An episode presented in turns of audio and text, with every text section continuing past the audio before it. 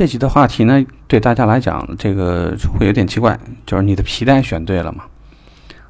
呃，我们去过很多门店，那么销售顾问呢，我们知道有有一个叫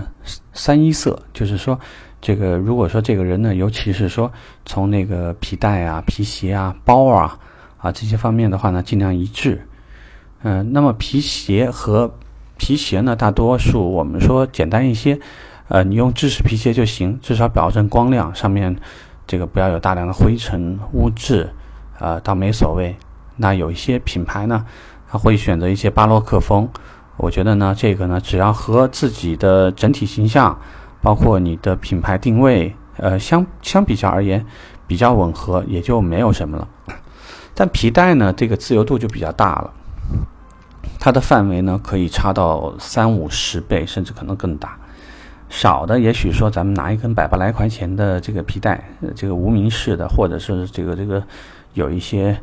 呃，像什么捷豹标的，或者大的 Z 字形的，或者是些其他的比较醒目的一种。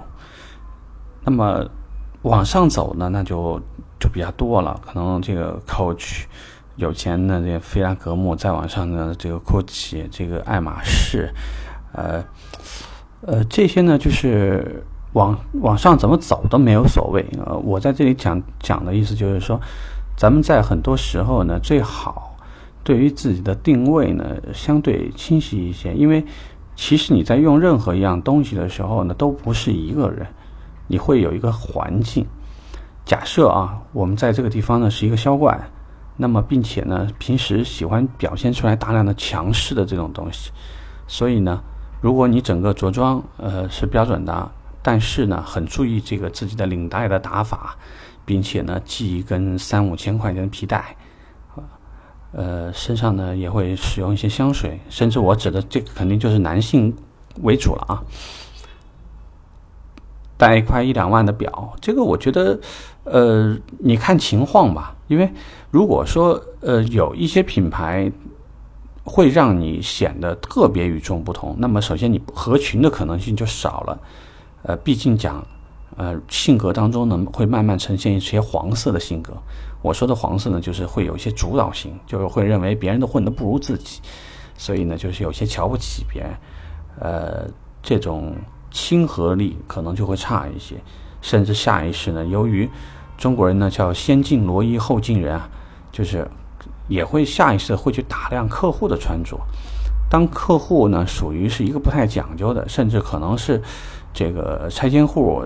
才刚刚从一个这个成交的一个这样一个普通人，突然身家就就很很高了，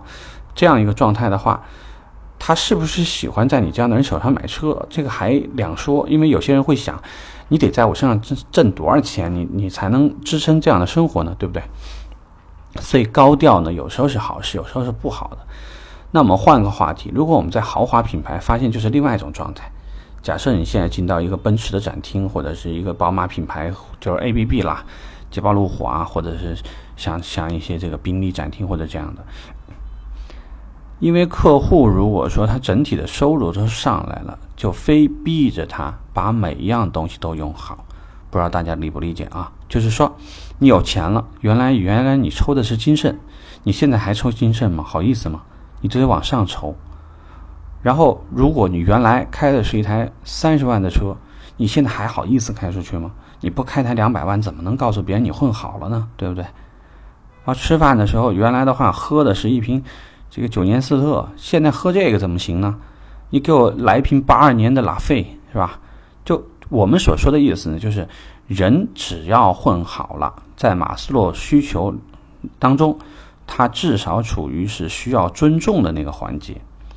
我还不跟你谈社会地位，因为社会地位并不是每个人想拿钱换来就一定能换来的。尊重，所以呢，就不乏有很多人就会从各种环节就往上提，往上提了以后呢，他对于那些大概浑身上下加起来不到一千块钱的销售顾问呢，当然下意识就会觉得那些人配不上自己的那种范儿，聊不到一起去。所以在这种时候，豪华品牌，呃，大家。在浑身的装备上面呢，多讲究一些呢，就没有坏处。甚至说，你如果没有你还得去考虑，因为毕竟讲大家在游戏规则当中，如果你所显示出来的状态是一个浑身上下不抵他一条皮带的状态，那客户呢打压你的可能性还是很有的。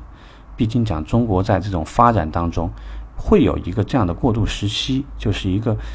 为富不一定人的状态啊，狗眼也会看人低，就是说。我们是一个服务的岗位是没有错的，但是如果你想获得一个平等沟通的机会，至少能大家能坐下来聊，对吧？如果他让你跪着给他斟茶，这事儿还怎么谈呢？所以，在销售顾问这边，我们所说到的皮带你选对了吗？主要就是说，在一般品牌，如果你无需这样做的时候，请你慎重的对待这件事情，不要轻易的让你的领导认为你挣不该挣的钱。因为你一个月拿多少钱，我想他还是清楚的。不要让你的同事觉得你不合群，没法这个大家在做一些呃活动啊什么的时候呢，就把你给就就给咱们咱们这个词怎么说？就是经常会把它边缘了，就以后有什么事儿不叫你了。